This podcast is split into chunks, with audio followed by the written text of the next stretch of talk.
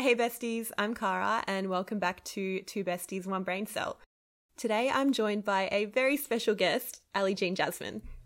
Hello, and thank you so much, Kara, for having me on your podcast. I am so excited to chat with you. Can't wait to get into the nitty gritty of things. oh my god, I'm so excited to have you. Yeah, I feel like we have so much to cover today, so many things that we want to talk about, but most people probably know you from your fitness Instagram stuff. Yeah, definitely. I feel like a lot of people may recognize me from my old powerlifting videos and more recently this year, I decided to venture into bodybuilding. But I definitely mm. feel like, whilst majority of my posts are very much fitness and health orientated, I definitely mm. feel like I do encompass more body positive slash empowerment and just all around self love. And I feel like that's definitely something that I would like to push out more um, as a person and as my mm. brand on my social media as well. Mm. I think that definitely reflects in your posts. Um, how is your comp prep going though? Like, what is that probably the main thing you're focusing on at the moment? yeah, definitely the main priority right now. I think I'm just under eight weeks out, and we've had a few mm-hmm. um, little bumps in the road. I suppose COVID has taken a toll on a lot of us. Um, but for me personally, mm. during my comp prep, I was initially set out to step on stage the Sunday that just passed. Um, and of mm-hmm. course, being in lockdown, obviously that wasn't going to happen. So um, they pushed out the date for a later date in November, which is exciting and it definitely gives me more opportunity to refine my presentation, my condition, and just my all round package. Yeah. So it's kind of like getting an extension on an assignment. Oh, definitely. we love an extension. You and I both love an extension yes. on an assignment. We love a good extension. Any extension we can get, absolutely. So definitely when other people heard of the postponed date, it was a bit devastating. Mm. But mm. that didn't really like it definitely affected me, but it wasn't a huge um huge impact on me. I think I was quick to turn it around mm. and say, "All right, amazing. I've got an additional 11 weeks to really mm-hmm. nail it." And I think because we were already in lockdown for majority of it, I wasn't able to see, for example, my um, my posing coach in person a lot. A lot of my um, posing classes mm. were cancelled, so um, I was a bit nervous. I was like, "Oh my god, what if I'm not ready?" what if the date yeah. goes through for the initial date and my package and my presentation isn't where I want it to be because COVID has prevented me from oh. getting these classes? Yeah, because there would have been so much uncertainty. Definitely, and it's yeah. it's different doing classes online versus in person. I feel like you have so much more attention to detail and opportunity to critique when you're in person mm. with your coach. So I think, mm. yeah, definitely it is a blessing in disguise for me personally. Um, but that's not to say that it has been all easy. Like it's definitely been tough. But the one thing that I have been super grateful for as of late is the beautiful weather that we've been blessed oh, with. Yeah. Um, so it does make my time. Oh, thank goodness! But it definitely makes my time training out. Mm basically in my bunker alone without the gym vibes and the hype from everyone. It just makes it a little bit easier because I know that yeah. being outdoors isn't such a dread. Like it's a nice environment to be in. It's so oh, am I allowed to swear on this podcast? Probably of not. Hey, no, you can.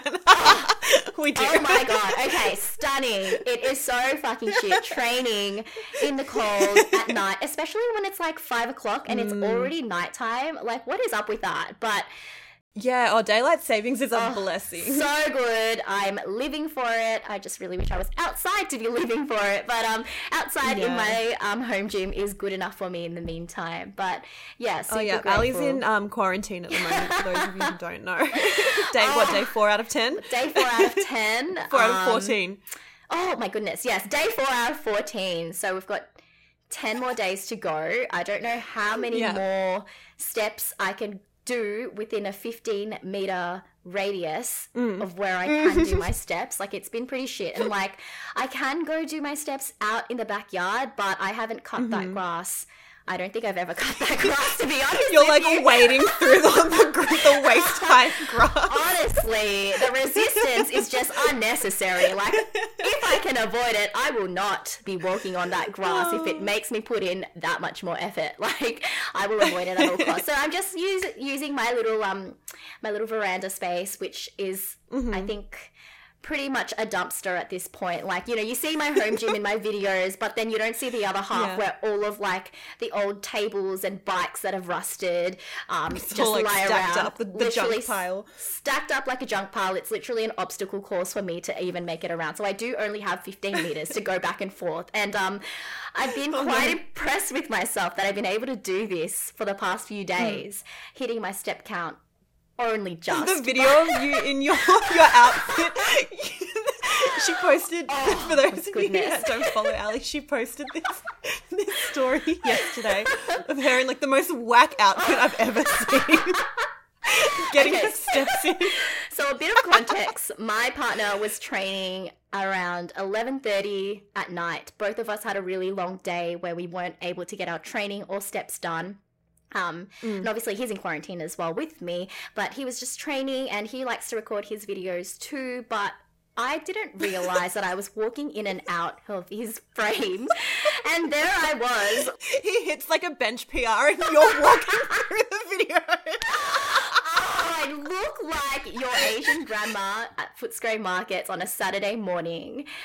And I just looked like a mess. Like, honestly, what was I wearing? So I was wearing like, like a gown. oh yeah, like a Gross. leopard print, snow leopard print gown with a pink, a hot pink snow jacket with a hood on top.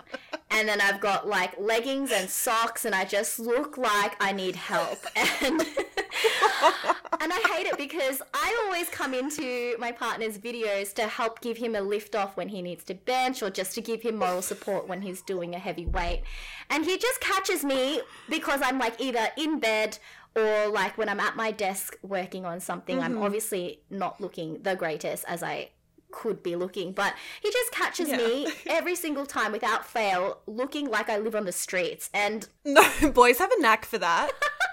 oh my god, don't they? For catching you at your worst. Honestly, and they ugly. don't even consider the fact that maybe I should retake, maybe I should redo that PR so that Ali actually looks kind of cute. Let her get change in and out of her hobo like sloth outfit and look kind of cute. So when she accidentally walks in front, it's not too bad. But no, that opportunity is never presented to me. How selfish. honestly over it. But yeah, so ISO's been pretty tough on top of like the lockdown in itself. Um, and I just, I definitely wasn't anticipating to be stuck here. So like, you know, I have to have my um, meals accounted for and I like to prepare everything for the week before the week starts. And I didn't have that opportunity Oh, you to get all my groceries and stuff. Yeah, so I'm like, oh my god, living on packaged food. So if anyone has me on MyFitnessPal, do not look at what I've been eating for the past few days. I'm gonna add you right now. oh my goodness. Like I'm just I've been snacking a lot as well because I think like also stress Mm. makes me just crave chocolate even more. Anything sweet I can Yeah. find. So like my micro and macronutrients don't look too hot flash, but um, we'll get on top of it. Well, um, why don't you give a little bit of background actually about your fitness journey in general? mm-hmm. Because you started off powerlifting, right? Not Yeah. bodybuilding. That's right. Yeah, why don't you talk a little bit about that and maybe a bit about the difference for people Of who course, don't know? absolutely. So, um, when I decided that I wanted to get serious at the gym, so this is me like Mm-hmm. consistently going to the gym, following a program, and not Mm-hmm. making an appearance every fortnight or every once a month and just using like two or three machines that I knew how treadmill. to use on the treadmill. What else was there? The rower, stairmaster. Yeah. The only few machines that I knew how to use because I was like too frightened to touch anything else. Um, but yeah, when I decided to get serious about it, my purpose for training was for strength. And I think a lot of that comes from the fact that the previous relationship I was in, um, I didn't feel too good about myself for a lot of reasons. And um, a lot of that was body image personally. But then I really wanted to shift my focus on seeing what I can do, not just through changing my appearance, but rather through nourishing my body and really honing in on what my body is capable of doing, whether that be lifting really heavy or refining a technique or, um, you know, just doing something that really challenges it in a way that's not specific towards achieving a, a physique that I desire. Um, yeah. So yeah, that's how I guess like powerlifting happened. Um, mm-hmm. And I fucking love powerlifting. Like, don't get me wrong. Like, it's it's like very very close to my heart, and I definitely will go back. Um, yeah. But I just um wanted to change. Like, I think after my first comp last when was it? March, this March. Um, yeah. After my first comp, I loved it, but I um, had a few injuries as well, and I wanted to give my body a break from lifting heavy yeah. as fuck weights, and I just like I can't sit still. Like it's not. I can't. If anyone told me, all right, mm. maybe just give your back a break for now and just like chill out, I won't sit You're down. Like, like, I will not. tell me no, I will not. But obviously, I needed to channel that energy somewhere else. Otherwise, I would have broken my back. So yeah.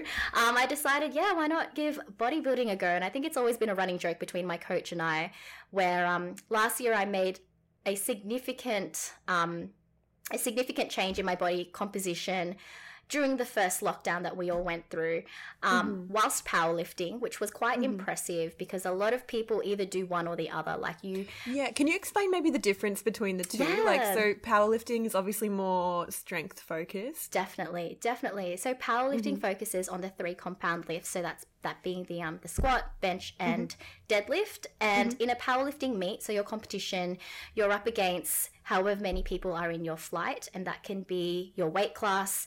Mm-hmm. Um, and obviously, the person with the what you call Wilks, so the person who has the highest strength to body weight ratio will win mm. that weight class. Mm. Yeah. And yeah, so that's basically powerlifting. And I think the other thing to note on powerlifting is that you're, whilst you are training for strength, I think mm. Um, a lot of it is more mentally and emotionally driven as well. Not to say that bodybuilding is more shallow, but you yeah. definitely use a lot more of your like central nervous system when it comes to powerlifting, in powerlifting, my opinion. Yeah. Yeah. Yes. Okay. Um, yep. Yeah, definitely. And then bodybuilding, as it suggests, you're building your body and you're building a mm-hmm. physique. Mm-hmm. Depending on what competition, what federation you're competing in, um, mm-hmm. there are different criterias, but um, oh. basically, what's generally um, the case is that we want a balanced physique. So we want a physique that, when you're looking at it for a bikini model or sports model, you want ratios that um, mm-hmm. exhibit kind of like an X shape. So you have width across your shoulders, and then mm-hmm. you've got like a tapered waist, and then mm-hmm. you've also got like beautiful glutes and um, lower body ratios as well. So mm. that's the main thing. And the other thing as well is that a huge component of bodybuilding is your posing routine and the fact that you are up against other competitors and are being judged based based on your aesthetic, your physique mm-hmm. aesthetic. And that can be tough for a lot of people. I definitely feel like bodybuilding isn't for anyone, and I would not ever encourage anyone to do bodybuilding unless they've really had a deep um, deep dive into how they feel about their body, their relationship with food, their relationship with the way they look in the mirror, and yeah. how comfortable they are when it comes to looking at those changes. Because with bodybuilding, changes can happen as quick as overnight. Um, yeah. So, yeah. And I think, like, from last year, when I was able to make quite, um, quite a progressive change in my physique as well as my strength. It was that mm-hmm. ongoing joke where my coach was like, "Oh, you're a powerlifter, but you kind of make it look like you're a bikini model." So like, oh. have this tagline where it's like powerlifting, but make it look bikini. Because oh, yeah, so I had. Cute. I had the aesthetic of like a someone who was about to step on stage, but then mm. obviously my strength, like at that point, I was lifting three times my body weight um, when I was wow. deadlifting. Um, so yeah, like I, that was basically it was actually just an inside joke, and that's mm. essentially how we started. How you got into, into bodybuilding. bodybuilding. Yeah, it was a joke so cool. at the start. It was actually like, hmm, I wonder if I actually did slap on a hmm. tan. Like, do you reckon I'd be able to yeah, on stage? I put on five coats of Bondi Sands. Literally five coats of Bondi Sands. Honestly, that would be enough. But no, um, mm. definitely was supposed to be just an inside joke. And then I was like, fuck it, let's just do it. I'm bored. Like, yeah. I don't want to be injured and not be able to like powerlift. Let's try yeah. and get into challenge. a different challenge. Yeah, definitely. Mm-hmm. And I mm-hmm. love a good challenge. And I love that this has definitely, um, you know, challenge me in different ways. Um, yeah. And yeah, that's always great when it's a different challenge. So, what yeah. do you reckon is the biggest challenge when it comes to bodybuilding? Ooh, there are quite a few. Yeah. Um, can we just talk about the things? So, can we just talk about your protein pancakes? oh my god. Okay. She well, posted the to... saddest looking pancakes I've ever seen on her story the other day. Not the other day, it was back when you were probably on your like your lowest calories, right? Yeah. and it was these oh pancakes that had like no flour, like the base of them was literally protein powder. like, Look, I tried to make them as pretty as possible with the biscuit and the berries, but obviously someone saw through me. I couldn't even. Were they alright? I tried. Hey? Were they alright? Like, how'd they taste? They were fine. Obviously, the texture wasn't there. And you know what? Like, they, I can't even call them pancakes. Like, I'm too ashamed to call them pancakes. I'm pretty sure I labeled them as crepes, protein crepes, because they were so fucking flat and so sad and lacking density. I was like, there is no way I can sell this as pancakes.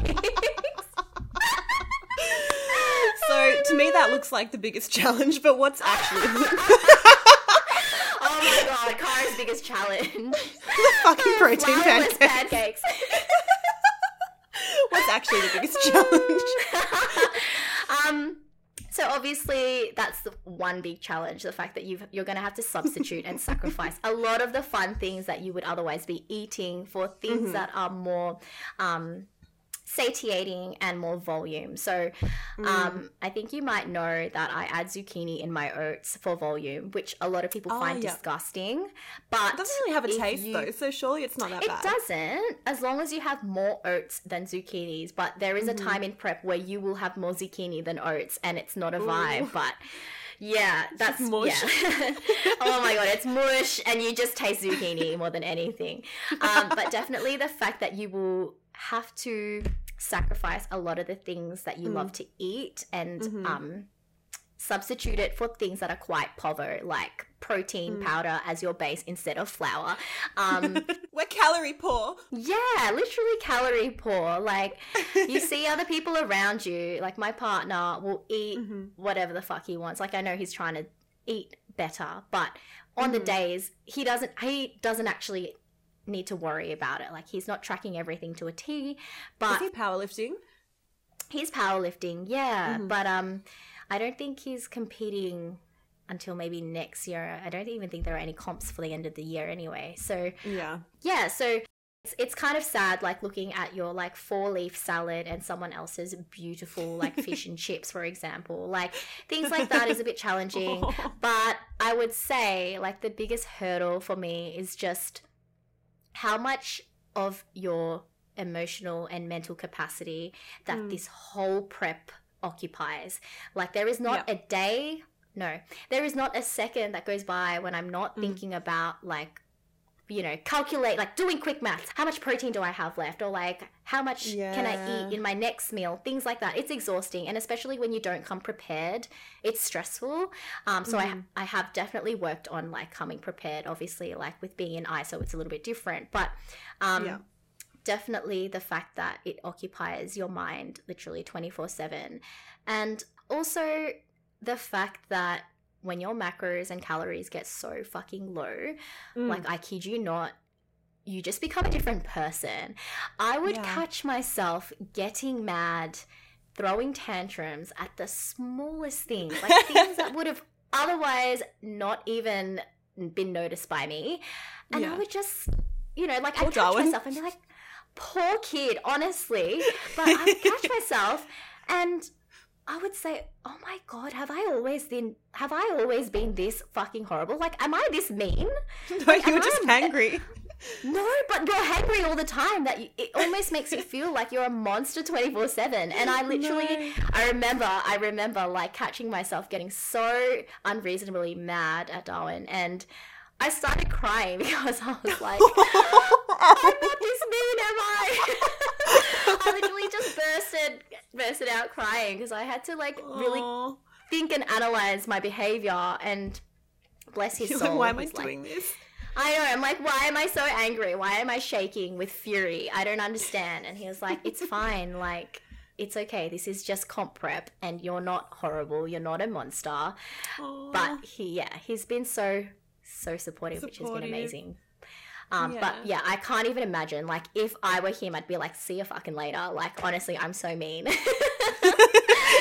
feel like it's usually like that. The girl's like the bitch and the guy's the one that's oh, like 100%. sweet and supportive. Especially when they're hangry. Oh my god, mm-hmm. like all the time. But um, mm-hmm yeah, I think definitely that's been the hardest part, noticing changes in my personality where I, yeah. you know, would find joy in things I would otherwise be super irritated and super yeah. annoyed. And it's just not a nice feeling because it makes you feel like uh, that you're really limited with what makes you happy or what like sparks joy, um, yeah. which is kind of sad. But I think definitely the emotional side of things is probably my biggest challenge. Yeah, well, that's the thing. Like, I feel like with something as intense as bodybuilding prep or comp prep, it's like such a huge mental challenge and you have to be mm-hmm. so mentally strong that Absolutely. it would take so much out of you. Like even okay, like I don't I'm obviously not a bodybuilder and I don't track my food. but the times when I have been like tracking my food or just kind of roughly tracking to get an mm-hmm. idea of like roughly what I'm eating, it is so time consuming and mm-hmm. like so exhausting. I don't know how you can 100%. do that like long term. I, I I have so much admiration for people that can track their food for like months on end. How? Mm-hmm. oh my god! Honestly, I was literally the same when I first began. I was horrendous mm. at it, and there would be days when I would, you know, accidentally eat something without tracking it and say mm. fuck it like i'll call it a day i won't even consider that day. I'll just write it off and start again tomorrow. And I mm-hmm. think um, it definitely takes time to ease into it. And it's definitely a matter of doing it so much so that it is ingrained in your lifestyle where you don't even have to think twice about it. Yeah, mm. like I don't even think twice anymore. Whatever I eat, I just know, okay, I need to track that. And if I can't track it instantly, um, in terms of like searching for the product and then typing out how much it weighs. I'll put it in my notes. Mm. All right, Spud Lite mm-hmm. potatoes, 200 grams, and I know to put it in for later or when I have the time.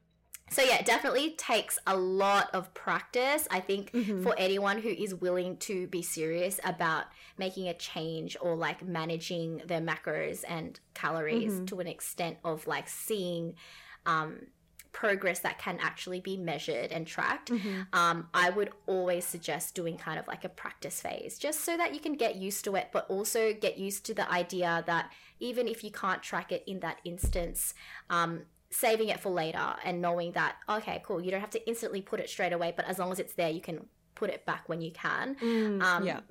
So, yeah, because otherwise, yeah, like it's definitely something you need to be doing so much so that you it's second nature. It's, it's like second a, nature, um, yeah. Yeah, yeah, definitely. Yeah. Do you think that type of thing could become problematic for people who are like oh. predisposed to disordered eating or things like that? Definitely, 100%. Yeah. So, I first started tracking my macros maybe when I was I want to say 21 or 22. So, mm-hmm. um closing in on about five to six years ago, mm-hmm. I wasn't in the good headspace. And I feel like if I had known the wealth of knowledge that I have right now, mm. I wouldn't have tracked in the first place at such at such an age. Not to say that that age is too young or anything. Like anyone can track whenever, but mm. at that age, but I was so vulnerable and yeah, at that point in my life, I was so vulnerable and so impressionable. And the type of role models were quite limited as well. Like, I don't know mm. if you remember mm. Kayla Itsines. Do you remember her? Oh my God, her? yes. I've always wanted to know how to pronounce her name. Thank you for that. I don't know if it's Itsines, It's like, Itsines, it seems. No, I don't yeah. know, but um, she was the person that I aspired to be at that point, and mm-hmm. I didn't know that you could, you know, I didn't know that healthy could look any other way. Like to me, it was yeah. like I need a thigh gap. I need oh fucking thigh gap. A six pack, hundred yeah. percent. Like I, all I wanted was to have like a fucking thigh gap, six pack abs, Like, mm-hmm. literally, I just wanted skinny arms and not have to suck in when I take photos when I go out clubbing. Like, that's literally the idea of healthy that I envisioned when I was that yeah. age. And so, naturally, when you're predisposed to such, I guess, like ideas of what healthy and fit looks like, mm-hmm. you try and attain those in really unrealistic ways. And then, mm-hmm. of course, it it kind of takes a toll on your emotional well-being and the way that you look at yourself in the mirror and the way you treat your body and how you speak to it as well. And mm-hmm. so I definitely feel like tracking macros when you're in that headspace isn't a good idea. It's a gateway to to eating disorder. A hundred percent. Yes, it's mm-hmm. definitely a gateway. And I think like disordered eating happens really often and mm-hmm. sometimes we don't even realize it. So it is a quite a blurry line. I can totally respect that tracking mm. can um, be quite slippery, especially if you have a history of that. Um, but also if you're not in a position to look at things objectively, because yeah. I think you do need to have that level of, um, you know, respect for the idea of tracking and also a respect for yourself enough so that the two don't mean one or the other. So, like, let's say if you fail mm. tracking, that you don't conflate the two. Yes, yes, you don't conflate the two. You don't equate your worth to your ability to track and how much you mm. eat and vice versa. Like, I feel like if you're in a position to look at it objectively, absolutely, mm-hmm. you can mm-hmm. go for it as long as you mm-hmm. have a really hard look at yourself and your relationship with the scale, food, mm. um, and yeah, because like especially in such a sport that critiques you on the way you look. Like you yeah, can exactly. already imagine like it's not going to be for everyone and it's tough because you can't equate your results to your self-worth. Like I read something the other day and um, it's so fucking true. Like your body is the least fascinating thing about you. Like there are so many other elements of your personality and yourself that reflect your worth. And I think when you have that as your foundation for mm-hmm. understanding how your body works and what that means for you when it comes to mm-hmm. self worth, I think then that would make it a good time to start looking into managing macros and things like that. But otherwise, yeah, I yeah. totally agree that it can be quite dangerous to try and track when you're not mentally and emotionally prepared to do so.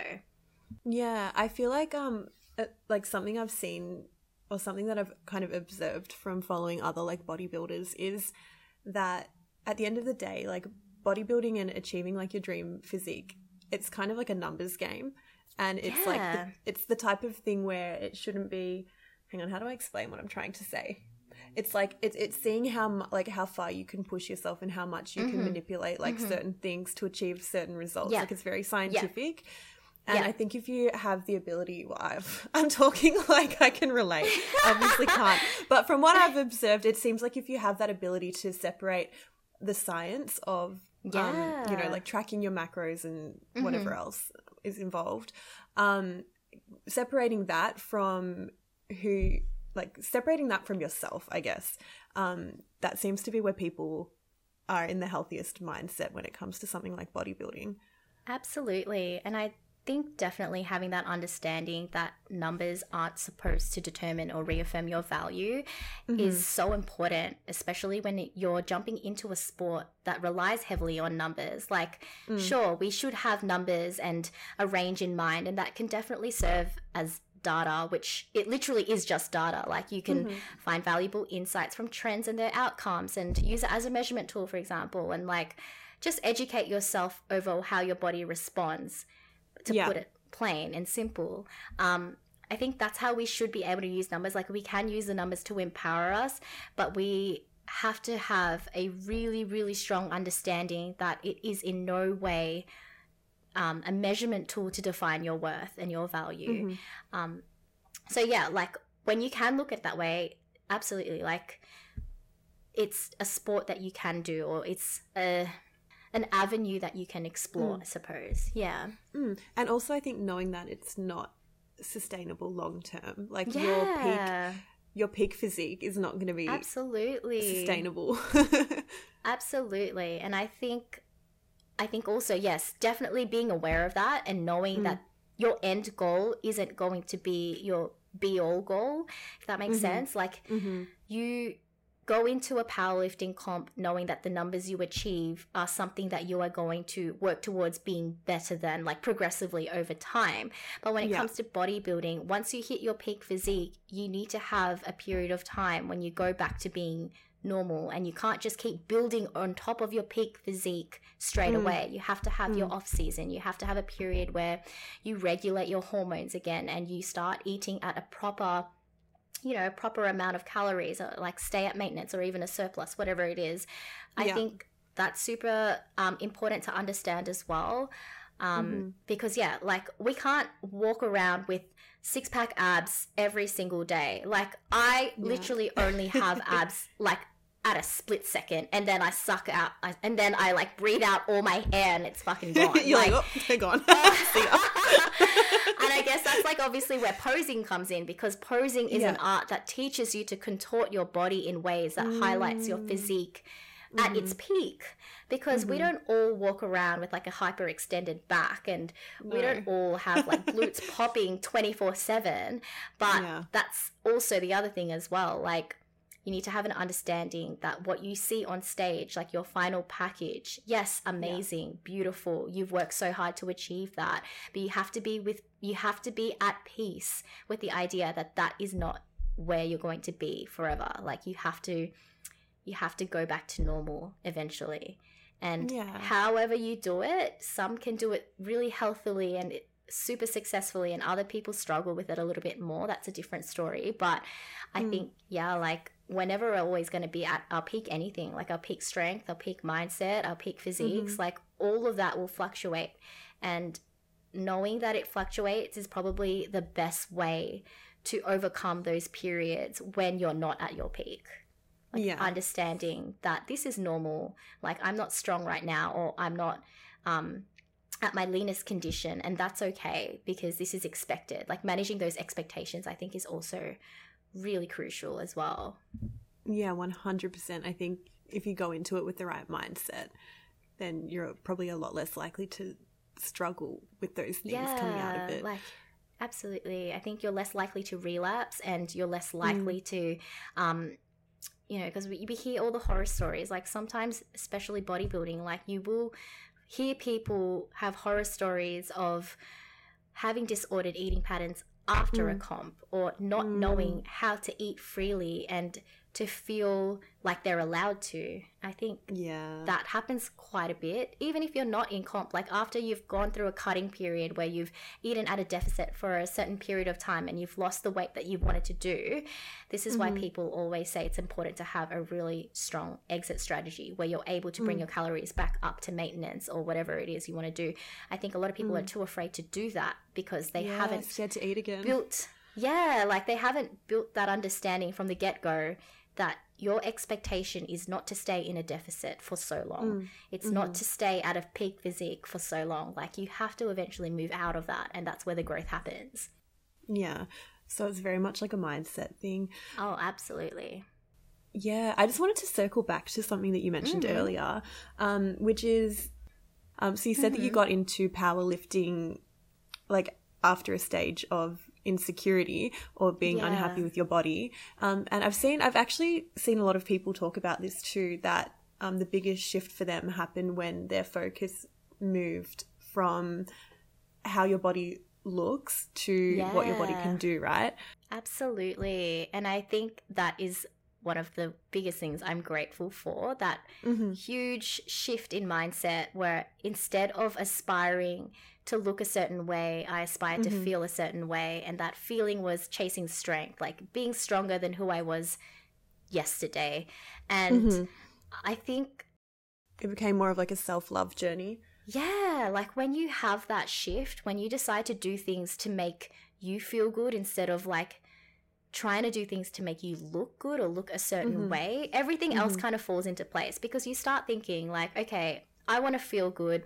I want to feel my strongest. What do I need to do to feel my strongest? I need to eat mm-hmm. my carbs. I need to eat mm-hmm. my protein. I need to mm-hmm. get enough sleep. I need to be in a mindset that makes me feel you know, like makes me feel empowered. So naturally, you want to get rid of anything that's toxic in your life so that you can perform mm-hmm. your best. And mm.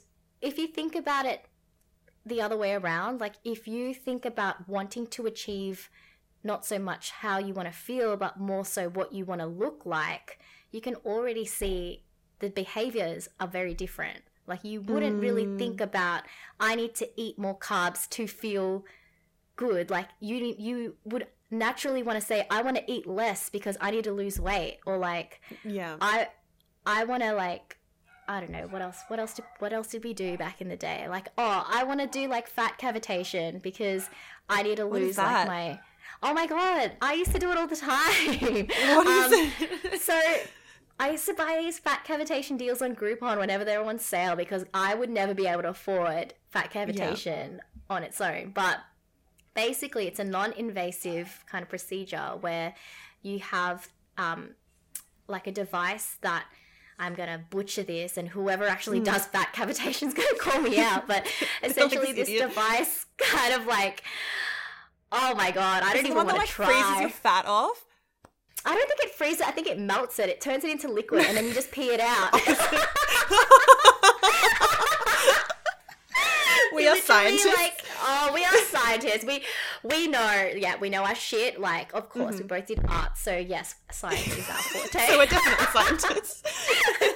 oh my god! Yeah, a little bit of background. So I've known Ali. Wait, should I jump into this now? Yeah, you can absolutely Should we backtrack? Let's backtrack to the beginning. Um, me and Ali have known each other for like what, like ten years, more than ten years. More than ten years. more than when did we meet? Like 2010, 2011? 2011 yeah something like that, yeah, yeah like years. we met like during high school yeah um, very cute Flinders Street Station, like all the yes, cool oh kids oh used to hang out. yeah, and then we'd see each other at like the high school parties. Mm-hmm. Um, and then I think in uni we had like one class together, but yes. one of us was always away. yeah, because we never was both either fucking late. sick, late, like always coming in. What did I miss? What are we up to? Messaging each other on Facebook, like, what happened in class? Oh my god, I didn't go. I didn't go a either. Mess that was literally our response. I feel like yeah. all of our conversations back and forth for a solid year was like, what did we miss? What did we I miss? Know. I don't know. Soz. oh god. Oh, How far me. we've come. Yeah, and then funnily enough, after I moved back from Sydney and I got transferred to work with Michelle, Ali works there as well. So it's a big party. it is a whole party. It's such a fun time. yeah, so that's how we reconnected. Yeah. Um, but yeah, going back to that, it's just like so funny to like. Don't you find this when you look back on people that not look back on people when you look back on things with people that you've known for like such a long period of time it's just so interesting to see like how much people have grown and changed oh and like God. what they've done with themselves over the years absolutely and I think it's really lovely to reconnect with people who were prevalent mm. for only brief moments of your life to then mm. realizing how much growth has happened in between mm-hmm. the times that you weren't connected. I think, yes. yeah, it's it's really it's sweet. It's like checkpoints. Yeah, little checkpoints. And that's why we always have a million things to catch up on because we miss uh-huh. each other for like fucking years and then we come back with like a mountain of stuff to catch up on. But um it's mm-hmm. really nice and I think um it really makes you think of who you were when you 1st mm-hmm. meet that person mm-hmm. and how much has changed. And I think mm-hmm. I know we've known each other since we've been kids essentially, but yeah. even throughout even throughout uni as well, like I would say from the fact that we both never rocked up to class, like I can say for myself, like I probably wasn't in the greatest headspace and I think mm-hmm. a lot of people knew that as well and I think it's it's so lovely mm-hmm. to see like from both of our ends how how much how much that has changed and yeah yeah, like it's nice to know that the people who knew you from that period of time, who knew your struggles and knew the shit you were dealing with, aren't mm. actually going to, you know, take that and basically imprint that on you and say, yep, this is you. I only know you as you when you were from when you were that version of yourself. I only accept you yeah. as that version of yourself. You can't be anyone else. And I think it's really lovely when people have the flexibility to change their perspective on you, but also to experience it firsthand when you reconnect with each other again. Hey. Yes. No, that's so true. And and I feel like that's um that's something that we tend to hold on to a lot oh, yeah. more about ourselves than other people do about us. Mm-hmm. Like, uh, like for example, sometimes I'll think about people that I knew years ago that I haven't mm-hmm. spoken to in years, and I'll just think like, oh my god, their image of me is probably oh. still. Oh. Like when I was crazy, or like you know when I was like going through this, or oh when I was oh like throwing up at house parties in oh high school, like Tell something like that. It. Yeah, and I actually wonder, like, with other people, is that actually the memory that they have of me, or do the, yeah. do other people also have the insight to know that most of us have like grown up? Oh, I would hope so. Days? And I feel, yeah, I feel like as well when I look back at certain people in my past, like mm. you know, whether or not they treated me well, I would hope that they have grown, or like I would hope mm-hmm. the image of me doesn't remain the same, or they they are open to accepting a bigger yeah. and better version of myself. And yeah. I think like being able to reconcile that version of you from the past and who you are today and mm-hmm. you know accepting that you are not different from her you are just an evolved version of her i think yes. that's super important as well because for the longest time i definitely tried to get away from that image of myself i was like i don't want to be associated to Ali throwing up everywhere at I love R and B, or like Ali just causing a scene on Twitter. Like I don't want to be known as that. And I tried so hard to like get rid of that person. I was like, yeah, no, I'm not her. I'm not her. And I just pushed that person aside without realizing that if I didn't come to terms with who I was and realize that toxic behavior and like the elements of myself that I wasn't so proud of needed to mm-hmm. be changed, like I wouldn't mm-hmm. be where mm-hmm. I am right now. And I think that's yeah. to say that's the same for everyone, I suppose. I think like we're all slowly learning to come to terms with a version of ourselves that we're not so proud of, or we may not mm-hmm. even um, want to think about or want people to know us for. But mm. we have to be okay with it. And I think we have to be okay with it because part of the reason we well, part of the reason we are who we are right now is because of all the misfortunes and the learnings and the obstacles and the 100%. uncomfortable growing we had to do back then. Um, mm-hmm. But yeah, I think it's, I think also, I don't know if it's just my anxiety playing, but I always used to mm-hmm. think like, because for the longest time, so like I think I only really started sharing a lot of my fitness and my mindset and growth mid mm-hmm. last year. That's when I decided I'm going to do it. But I worked up to it for about four months because my yeah. progression was already happening and I was like, should I share this? Should I tell anyone that this is what I'm doing, this is what I'm passionate about, and this is the direction I'm headed? Is it worth anyone's time to even listen to what I have to say or to see what I've done Aww. to myself to be a better person? I never thought that anyone would even pay attention to it. Or the other the other side of me was like, everyone's going to judge you for it and think, why the fuck did you do this? Like, why? like, like you know you don't deserve to be making this much progress because you are still that past version of no, yourself like that was the horrible. other side of me and it was just playing on my mind for months and i remember mm. i told my best friend like i really want to put it out there i feel like a lot of people might benefit from the experiences mm-hmm. that i've gone through or mm-hmm. maybe feel inspired to start working on themselves as well and mm-hmm. yeah my best friend was like just do it and i was like fuck like is it time? It's now or never. And that's when I decided, right, I'm going to make an effort and do it. I'm just going to fucking post it.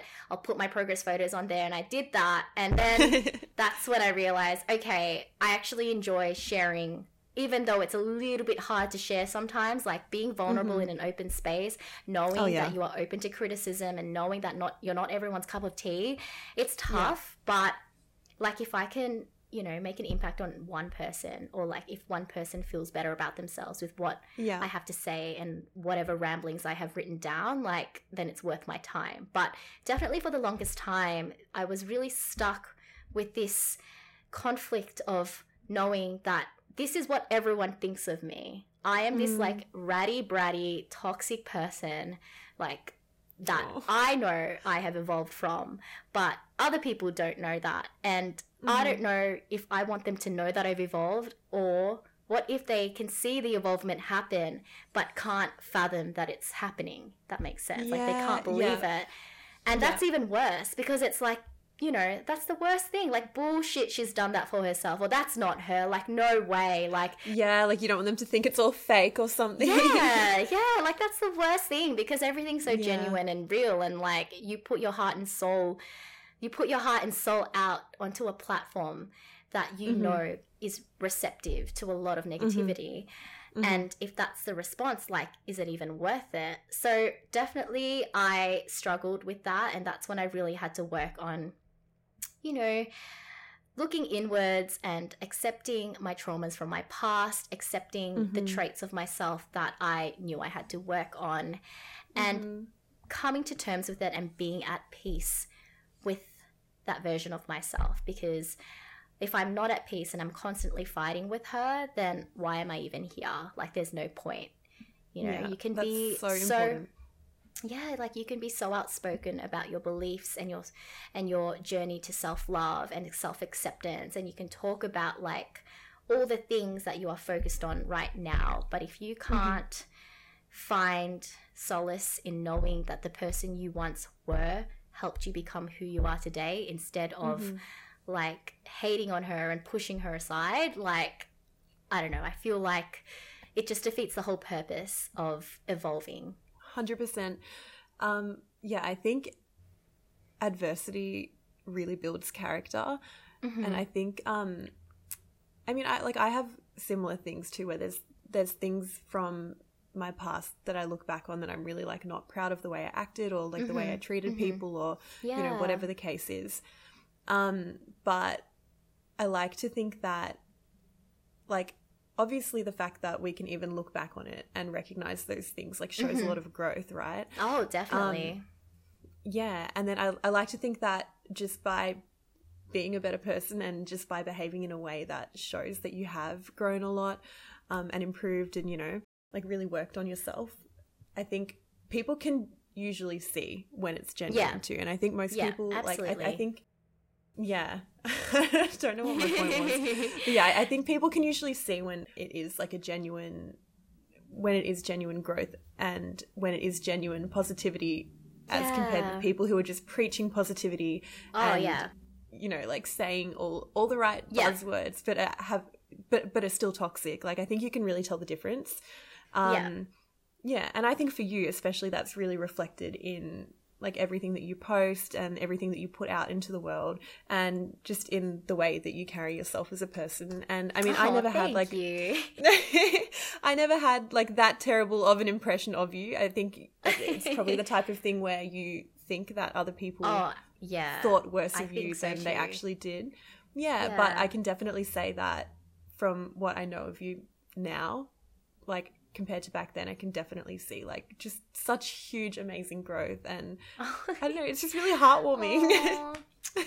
so heartwarming, especially to know that I feel mm. like for those brief moments, you've seen mm. me at like almost every stage, like, especially mm. since we've practically like grown up with each other from our adolescent life. Like it's just so yeah. fascinating how the world has tied us back together, which is really lovely. I know. I and I like love it was that. just meant to be. Like the fact yeah. that we couldn't get away from each other after high school and then uni and then work. like, like I'm honestly, back. oh but um yeah, I think I think a lot of it does come down to yeah, just having a lot of social anxiety and like general anxiety mm. as well, just being super mm. paranoid mm. all the time. Because mm-hmm. like we hear it all the time. It's definitely a lot worse in our heads than it than what it actually it's is. It's always worse in your head. Yeah. Like trust me, the worst things that you are thinking, like the things that you are thinking that people think about you, like 1st mm-hmm. of all, no one's thinking about you. Second of all, if they are Yeah. like if they are, like people never think as deeply about mm-hmm. other people as you do about yourself. So people yeah. might have like a fleeting thought or a fleeting judgment about you. Maybe some people do have shit to talk about you even, but mm-hmm. my new favorite phrase is like whatever other people think about me is their business, not mine. Yeah, it's none of our business. And I think no. it's not our responsibility to change their mind either. I think Exactly. I think like for a really long period of time as well, I was so caught up on this idea that I had to prove myself. Like I'm better. Like can't you see mm-hmm. that I'm doing mm-hmm. this and I made a change in my lifestyle and like mm-hmm. my transformation is not only outwards but inwards. But again, I caught myself defeating the whole purpose of everything. Like it's not about trying to prove that to anyone. Like uh, why would I waste my energy trying to show someone who's not really willing to witness me as a person and who I am mm-hmm. right now and what I stand for today. Like, why would I be willing to waste my time on them just to yeah, prove a point? It. It's really exactly. not worth it. And I think, I think like we get caught up on that as well. I think mm-hmm. maybe. I don't know. For me, it happens. A, it used to happen a lot more until I kind of like you know learned to overcome it. But I think it does occupy a lot of my, it did occupy a lot of my thinking and a lot of the way mm. that hmm. I was so um, pedantic about how I would present myself or how mm-hmm. I would feel when other people perceived me. And then, yeah, yes. like you said, it's not our business. It's not anyone's business to know. Like, if they're not important to you, like, why would mm-hmm. what they have to say and think of you be important to you? You know? Exactly. And I, yeah. I, mean i have the same thing. Like i like to think that um validation isn't something that i like actively seek anymore. Or like it's not mm-hmm. the type of thing where i feel like i need validation from like from people in general. But i feel like you're yeah. always going to have people in your life whose opinion that you value right? Like it's normal like maybe your partner or like your love interest or your close friends or family. Like you're always going to care what they think of you. And i think like that's okay. It's okay to yeah. care what um, people who are special to you Yeah, like those people are important. And mm. I think that their opinions carry more weight and mm-hmm. that's okay but it's more mm-hmm. so i would say the people who were acquaintances or like your clubbing mm. friends or like people yeah. you used to kind of see only in social outings not anyone yeah. that you've actually had a deep connection with i think if yeah, you haven't established that yeah like how can they know you like and yeah. they don't deserve to know you right now if they're not open to witnessing you as this new person, or not new person, or like as this glowed up evolved. version of yourself. Glowed yeah, up version. evolved, glowed up version of yourself. Like they don't yeah. deserve that. Um, and that's another thing that I've definitely been working on as well is just really protecting my energy and protecting my time with who mm-hmm. gets access to me, like who gets mm-hmm. to see me at my best, who gets to see me at my worst we really we really need to safeguard those because like they essentially make up our you know make up who we are um and i think while we are able to share our lives and what we go we go through on social media when it comes to those finer details and those deeper connections we really need to guard who we share it with and mm-hmm. be selective because mm-hmm.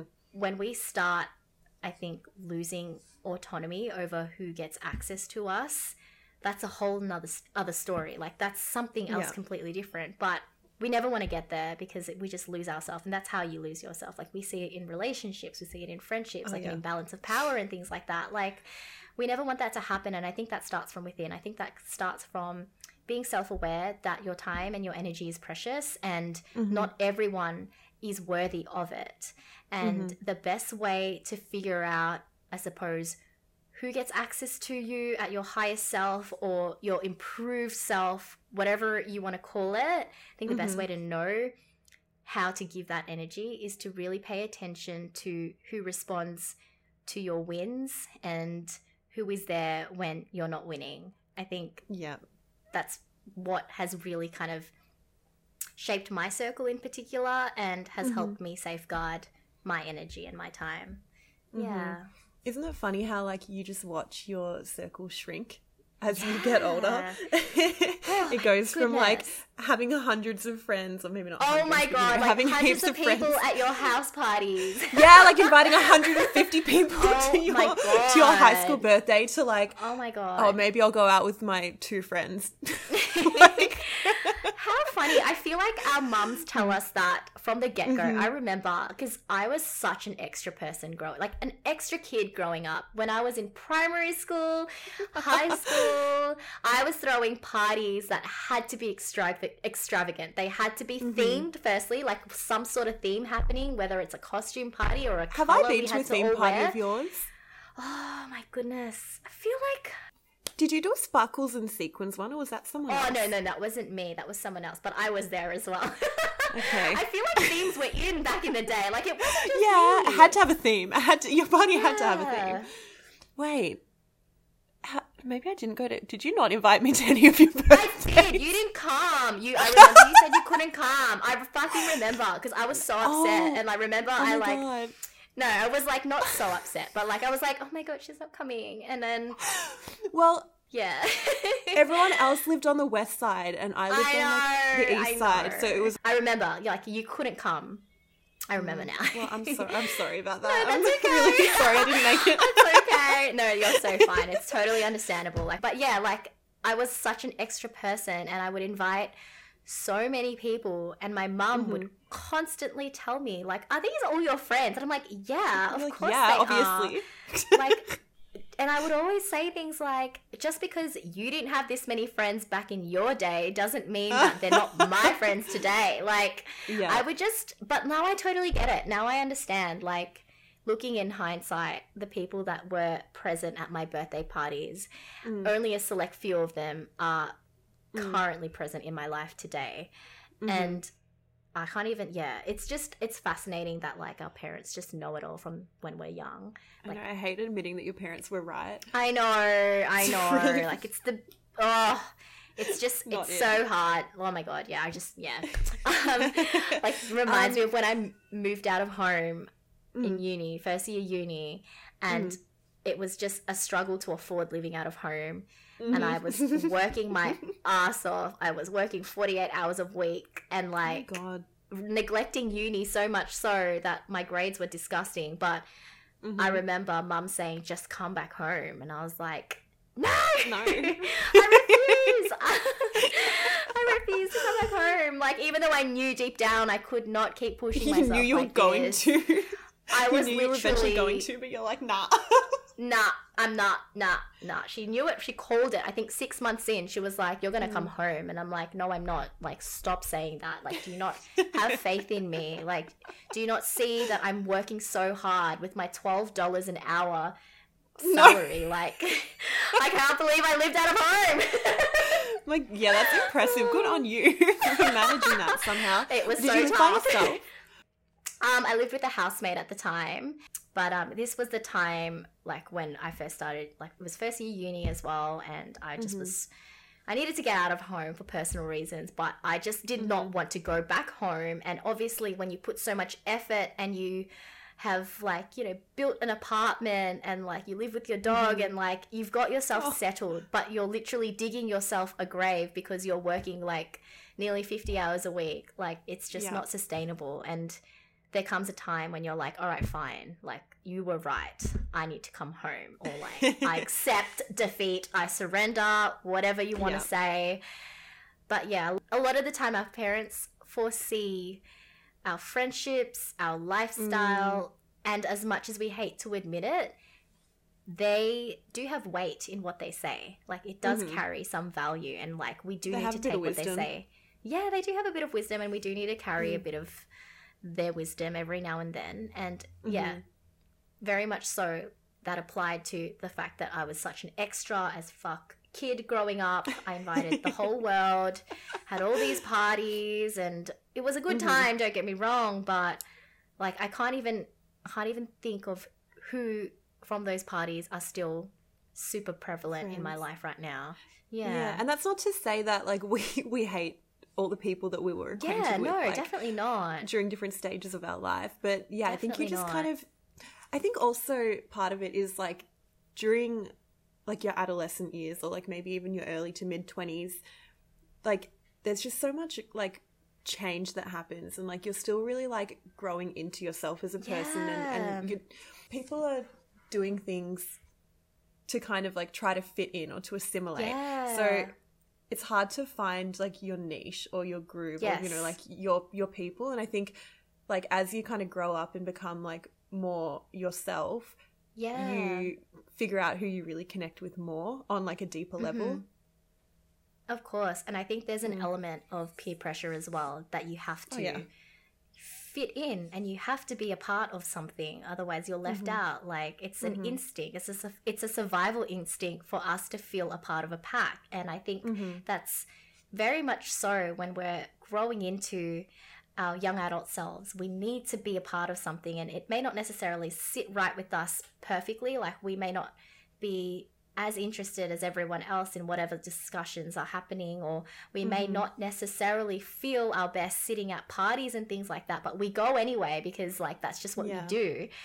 Yeah. Um, but yeah, like you said, I think like the more we grow and the more we, we dis- the more we discover, the more we discover what our interests are and how we want to connect with certain types of people because yeah, sure, having like a thousand something friends on Facebook is like was the norm. I think I haven't even cut down. Like I still have a thousand something friends on there because yeah, I've, I've literally just added like you know we all did it. We all added the people we met at parties, and even though yeah, it wasn't a genuine connection. Yeah. yeah. Well, you come out of a party with like 30 new friends and everyone would yeah. see who you're friends with now. Um, oh my God. I miss the days when you could, you know, when you, like your guy mate would become friends with a girl on Facebook and you'd oh comment God, like, and everyone hey. would just hype him up. Hey, what's going on? oh, is that hey, the girl man. you were telling me about? Oh my god, I can't Those believe we used to use Facebook that way. Yeah, I, I feel like that was forever now. ago. So yeah. dead. I literally only go on for memes and mm-hmm. just using like literally messenger. just memes and like being part of yeah messenger and like mm-hmm. being part of like dog groups and things like that. Oh yeah. But yeah, my building has like a Facebook group. I think that's like my my most Facebook activity is like my I apartment buildings so group. oh, She's grown.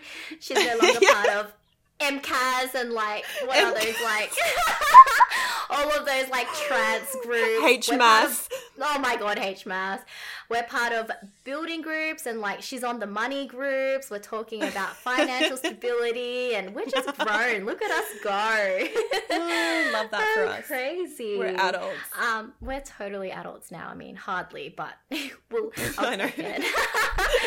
but uh, yeah, I think definitely like once we decide I don't think that's we necessarily decide. I think mm, like once we yeah, like once we discover what our genuine interests are and mm. how we want to use that time and how deep we want our connections with other people to be, mm. our circle will eventually decrease in size. And I think mm-hmm. it's not Increases necessarily Yeah, and I think like we want quality over quantity. Like in the mm-hmm. long term, we would much rather have like a couple of super reliable and dependable friends who you have a genuine connection with than like 20 party friends, 20 mm-hmm. rave friends, whatever, who mm-hmm. like you can't, you would feel irky to try and hit up when shit goes down because they're mm. not that type of friend. Do you know what I mean? Like when like, you actually need someone. Like yeah. Like we yeah. all have friends who are there for a good time, but the ones that are really there long term and who who will accept you what at whatever stage of your life you're at i mm-hmm. think those are the ones that you keep and those are the ones that stay within your circle as opposed to like the hundreds of people you would have otherwise added on facebook 100% um, that's actually something that i really struggled with um, when i moved back to melbourne too was like mm. finding my people that were like really there for me um, yeah. because it was easy to find people to go out with or to party with or you know of to course. drink with or whatever always easy um, so easy and, yeah and, and that in itself can be really dangerous too because mm. like it, it, really sucks you in especially if you're in a bad place like I, when i was at my really low points and i needed genuine support like i feel like i really struggled to figure out who to go to or who was actually yeah, there that's really tough yeah. yeah i feel like especially when you are surrounded by, you know, a little bit more superficial kind of relationships. I mm. think mm.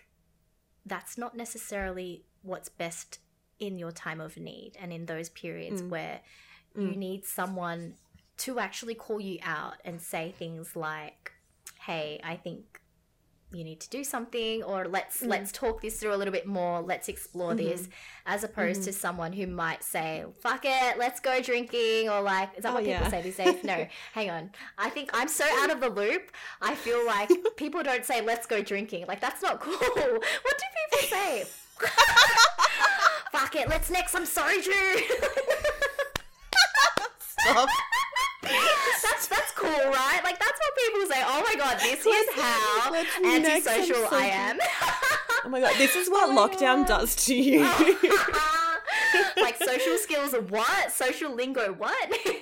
I actually have like I have huge anxiety about the idea of like oh, socializing with same. people now. Like I like I hung out with a friend twice this week, right? Mm-hmm. We went on mm-hmm. like a couple of walks, mm-hmm. um, because that's all you can do. Yeah. And I feel like my social battery needs to recharge for like three months now. It really yeah. took it out of me. Of course. I feel like we're out of practice. Like something yeah. that would otherwise take us maybe like an hour's nap now mm-hmm. requires like months of recharging. I totally feel that. And I think I don't know how to deal with the awkwardness as well. Like I remember when I was mm. at Woolies, I bumped into an old primary school friend, and Aww. he and I have always had really lovely banter, and we're mm. so happy to see each other when we do bump into each other. And it's not regular, but mm. that moment when I was at Woolies, I was checking out, like putting all of my um, like scanning through all my products, and mm. he was I don't know, he was like, hey like, hey, Ali, like, how's it going? And I didn't know if I could come in for a hug or like a handshake or oh, like an no. elbow tap. Like, I yeah. felt so awkward. I just kept scanning my products and I felt like the biggest dickhead after. You're like, I I'm asked so oh my God, I was literally like to Darwin, like, was that okay? Like, did I do okay there? I felt like was really odd. Like, I didn't feel like myself and I felt like I just completely forgot how to socialize and how to interact with people. It's just bizarre. And I think, yeah, definitely being in ISO and lockdown and this whole mm-hmm. situation has um, affected our social skills. Like clearly, my social skills need some mm-hmm. refining, but um, I absolutely think, especially those who are introverts naturally, like mm-hmm. this is just a whole new challenge for us as well. I think mm. like having to try and figure out what um, trying to figure out how to approach people, how to greet people without feeling like a fucking knob like how to interact uh, what, I, honestly like it was just disastrous i'm so embarrassed and I, I almost felt like i owed him an apology i was like should i message him and say like i'm so no, sorry that's that another so thing. weird i know no, that's another one of those moments where like you dwell on it like i have them yeah. too where like I'll, I'll literally oh. be trying to fall asleep and i'll think of something i did like a year ago and i'm like should i message them and apologize for being weird oh my god that happens to me so much as well but oh, they probably they probably haven't given a second thought no, to like whatever kind of awkward thing you did. No one get, no one remembers, and if they Literally do, it's no probably one. like it's like a passing comment that they might have mentioned, like, "Oh yeah, I remember she did whatever," and it was a bit weird. But they're not sitting but, there thinking about it, and you're no. dwelling on it for hours. Oh my god, why are we like this? Honestly, why are we like this? why do we do this to ourselves? It's she just said anxiety like she said anxiety tell me you have anxiety without telling me you have anxiety but um but yeah i like I, thankfully darwin was like no you don't need to message him it's fine but i think like well i think like it helps to have a really social and like extroverted mm. partner because mm. i feel like mm. i have a sense of i think my um what's it called? My judgment is my social judgment's a bit clearer when it comes to mm-hmm. things like this, like things that mm-hmm. he would otherwise brush off. Um, I would dwell on, but then having mm. him bring me back to earth and be like, "Hey, it's fine. They don't care, or like they'd forgotten, or they probably didn't even notice that you were so fucking yeah. weird. It's chill." I think that's super helpful. It balances out the anxiety mm. a little bit, but um, mm-hmm. yeah, I definitely like have noticed that I'm quite inept now with just day to day interactions. Like, oh, mm-hmm. I just. Uh, I don't know. I am so um, nervous as well. yeah, I don't know, but we're opening up soon, so we'll see how oh. it ah! goes. Let's see how that goes. Like, I'm excited to be opening up, but like you said, mm-hmm. I'm so mm-hmm. nervous as well. Like, I'm like the, our circumstances have exacerbated this sense of anxiety around mm-hmm. people and mm-hmm. just we're so out of practice. Like we don't have anyone to practice with because we haven't seen anyone. but like it's gotten to the like in the beginning like it was tough but it's mm-hmm. gotten to the point where I've really started to like enjoy my solitude, um, oh, which I think I'm is so probably glad. a good thing for me. Yeah, because yeah, it's really taught me to enjoy my own company and my yeah. own solitude, which was a lesson that I think I really needed to learn, and I think it oh, came yeah. at the right time. Um, so oh, that makes me so happy for you. thank you. Um, but yeah, like as shit as lockdown has been, I feel like there are like positives that we can mm, take out of it, mm, and of there, there are brighter sides to look on. So I don't know.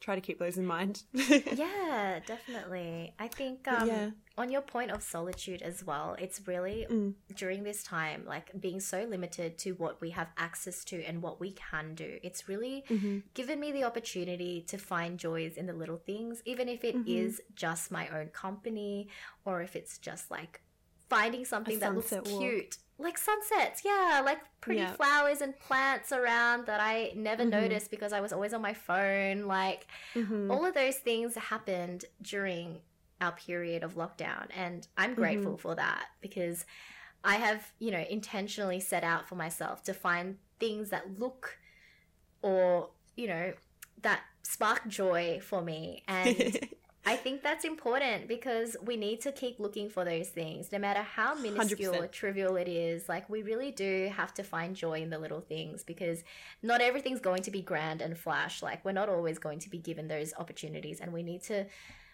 not opportunities, we're not always going to be given the chance to appreciate the bigger and mm. grander things. And we need to mm-hmm. learn to not settle for the little things, but rather still see that there is beauty mm-hmm. in in the small everyday yeah in the small everyday things yeah. 100% i feel like one of the biggest keys to just finding joy in like day-to-day life is learning to romanticize like your own life yeah. and romanticize the little things.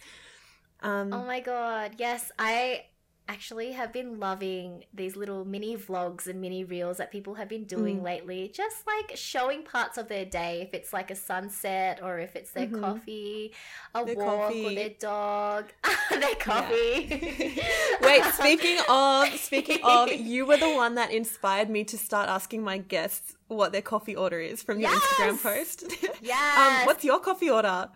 So, okay, so my normal coffee order is just an oat mm-hmm. milk latte. Um, mm-hmm. I actually like it extra hot if I'm ordering it out because I like to take my time drinking it. But there is a mm-hmm. fine line between extra hot and burnt. So burnt. There are only yes, I fucking hate it when it tastes burnt, but some people do it. Um, but yeah, like I'm really particular about how extra hot I like it. But otherwise, mm-hmm. like I can do I've been really liking just like iced long blacks lately. Like I'm growing up, but um, yeah, I think generally though it's an oat milk latte, extra hot if it's ordering mm-hmm. from out. Yeah, if it's ordering out. What about you? Um, oh, Michelle didn't ask me mine. what a rude bitch.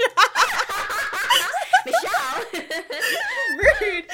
Um, I'm either an oat iced latte or mm-hmm. a dirty chai with oat milk if I want something Ooh. hot. Yum. Yes. I haven't had a dirty chai in a while, but I would imagine mm. if I were to mm. get one, it would have to have oat milk in it as well. Yeah, um, oat milk is the way to go. Oh my god. I loved your little um story highlight with all your favorite oat milks. The best. Like I'm always on the hunt for a good oat milk, but the one that I've been mm-hmm. loving so far, I have to get the name right just in case I butcher it. And I think I think you did bring it up as well, but this is what I've been using for the past few months now. Um the Vitasoy oat milky low in sugar.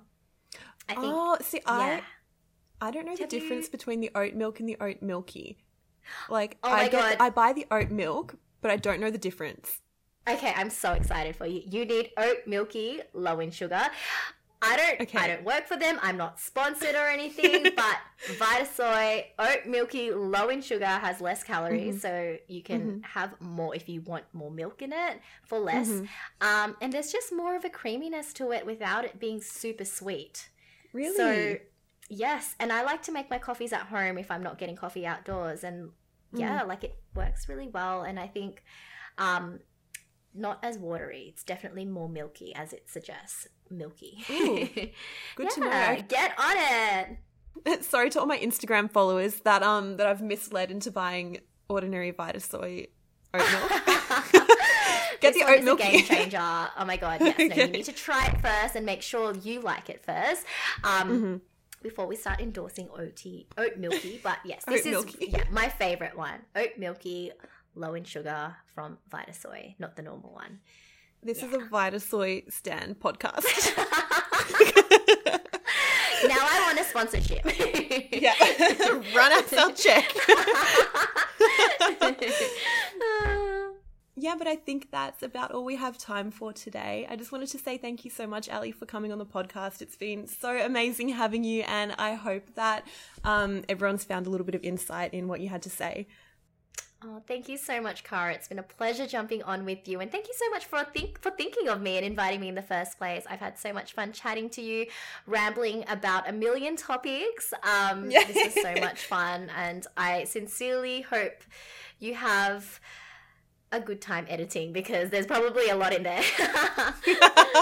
no, it's amazing. It's that's where all the good stuff comes from. Is from the random tangents. Um, but yeah, thank you so much again, um, and thank you guys for listening. I really hope you enjoyed it, and we will see you next time. Bye. Bye.